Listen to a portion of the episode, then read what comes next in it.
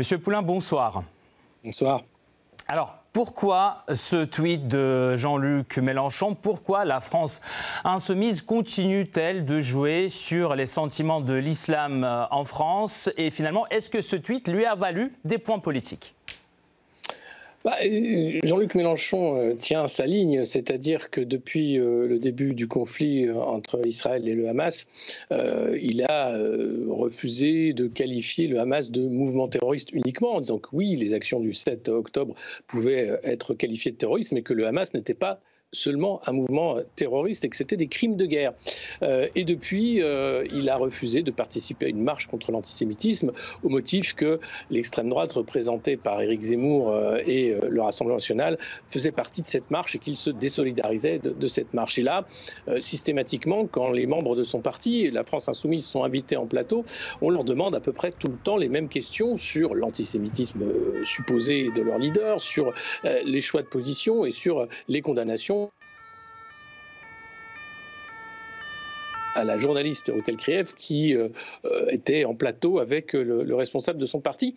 C'est une ligne qu'il a choisie depuis quelques années d'être euh, une sorte de porte-parole euh, de la communauté musulmane en France, qui, euh, communauté musulmane, est quand même extrêmement et souvent montrée du doigt du fait des attentats islamistes et de l'amalgame qui est souvent fait entre la religion et les djihadistes, qui, eux, à plus de 20%, souffrent de, troubles mentaux, comme ça a été dit par le ministre de l'Intérieur lors d'un récent entretien. Donc c'est un choix politique de Jean-Luc Mélenchon, et il est possible qu'il gagne effectivement des, des, points politiques, mais beaucoup se désolidarisent, y compris à gauche du leader de la France insoumise. Pour revenir à ce qui s'est passé samedi à Paris, donc, euh, quelle est aujourd'hui la position des autorités françaises face à la surveillance de ces fichiers S? À quel moment aujourd'hui l'encadrage de ces personnes en question s'arrête? C'est tout un problème parce que euh, c'est un attentat de nouveau euh, réalisé par un fichier S. Les fichiers S, ce sont ces personnes, euh, S pour sécurité de l'État, qui représentent un danger pour l'État et la société. Et certains fichiers S sont dans la mouvance radicale islamiste et sont djihadistes. En l'occurrence, le, terroriste de, samedi soir avait déjà fait de la prison pour préparation d'attentats terroristes et il souhaitait se rendre en Syrie. Il était en contact avec de nombreuses cellules euh, et lors de, son passage à l'acte, il avait fait une vidéo d'ailleurs d'allégeance à l'État islamique. Donc il y a un vrai problème effectivement de suivi, puisqu'une fois sorti de prison, il, devait suivre euh, un traitement médical, puisqu'il souffrait de troubles psychologiques, qu'il a arrêté, et il n'y avait pas assez de suivi. Et le débat revient systématiquement en France en disant, mais à chaque attentat, on découvre que c'est un fichier S. Alors comment comment suivre les fichiers S Et la question se pose puisque la Direction générale de la sécurité intérieure, hein, qui euh, fait le renseignement intérieur, dispose de 4900 hommes et il y aurait à peu près 5000 fichiers S aujourd'hui. Et donc euh, leur suivi euh, bah, prend du temps et visiblement il y a un manque de suivi. Alors aujourd'hui, il y a des, solutions qui sont euh, proposées, posées sur la table, sur euh, des injonctions de soins notamment. Euh, ça, c'est proposé et poussé par M. Darmanin, mais la loi doit changer. On en est loin encore. Mmh. Vous l'avez dit, donc le ministre de l'Intérieur propose une injonction des soins psychiatriques qui fait débat. Je vous propose de l'écouter et on en parle ensuite mmh. ensemble. Je redis euh, mon souhait de travailler avec les parlementaires à cette injonction euh, de soins euh, psychiatriques que pourraient obtenir les préfets dans les conditions extrêmement difficiles que nous avons à, gérer un certain nombre de personnes qui sont dans l'islamisme radical et qui sont atteintes de maladies mentales. Et je crois qu'il serait temps que le Parlement, en effet, puisse donner les moyens au gouvernement d'agir sur ce point. Est-ce que vous pensez que cette obligation, si jamais elle est votée, si elle est mise en place, elle pourrait susciter un nouveau débat euh, sur les limites de la liberté individuelle? Évidemment, euh, puisqu'il y avait déjà eu hein, ce type de débat après euh, l'attentat du Bataclan. Mhm. Euh, rappelez-vous aussi la, volonté de Manuel Valls avec la déchéance de nationalité. systématiquement, quand vous rentrez dans un débat sur la sécurité nationale liée au terrorisme, se pose la question des, libertés et des droits individuels.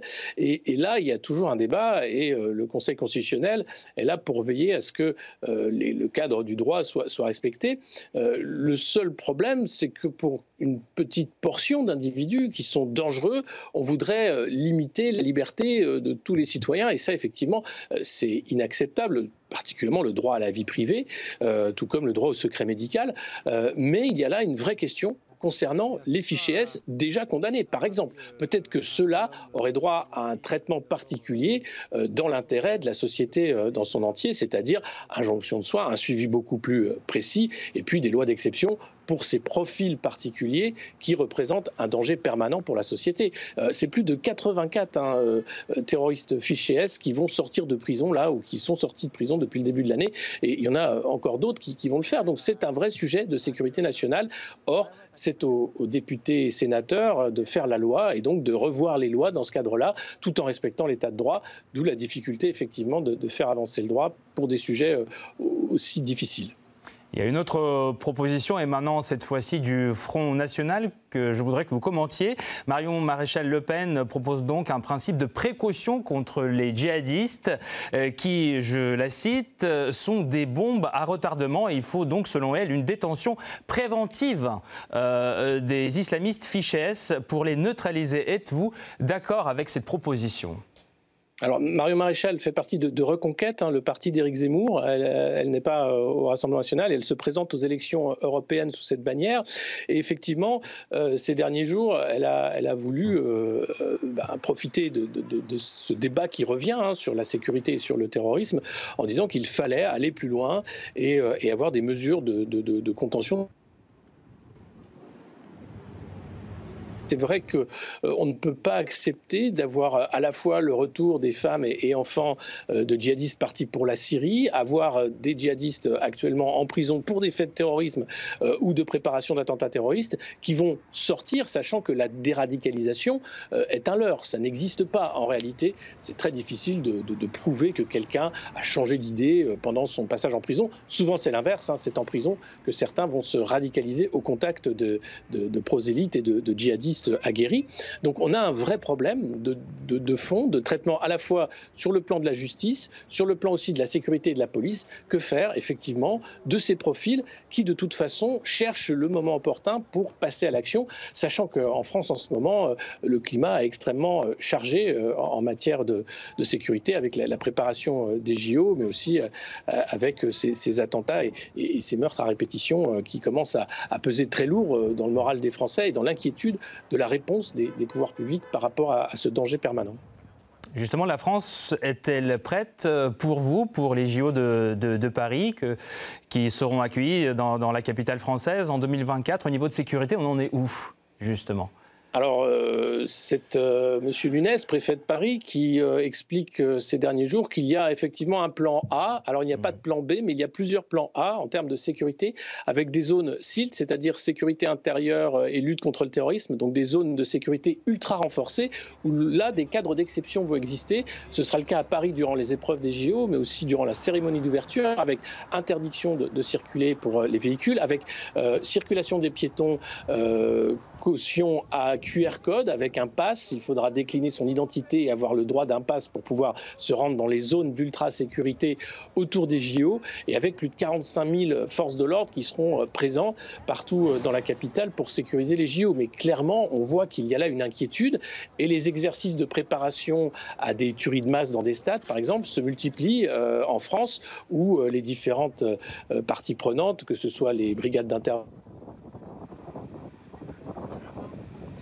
à réagir à un, événement tragique, une tuerie de masse dans un stade. Donc il y a vraiment une, peur de, l'opportunité terroriste d'avoir des JO dans une capitale comme Paris et une préparation qu'on espère à la hauteur, c'est du moins euh, ce qu'essayent de, dire les autorités euh, au fur et à mesure mmh. des, révélations et de la révélation des, plans de, sécurité. Euh, Alexis Poulain, donc on, on est dans des débats, dans des polémiques euh, constantes en France depuis plusieurs années.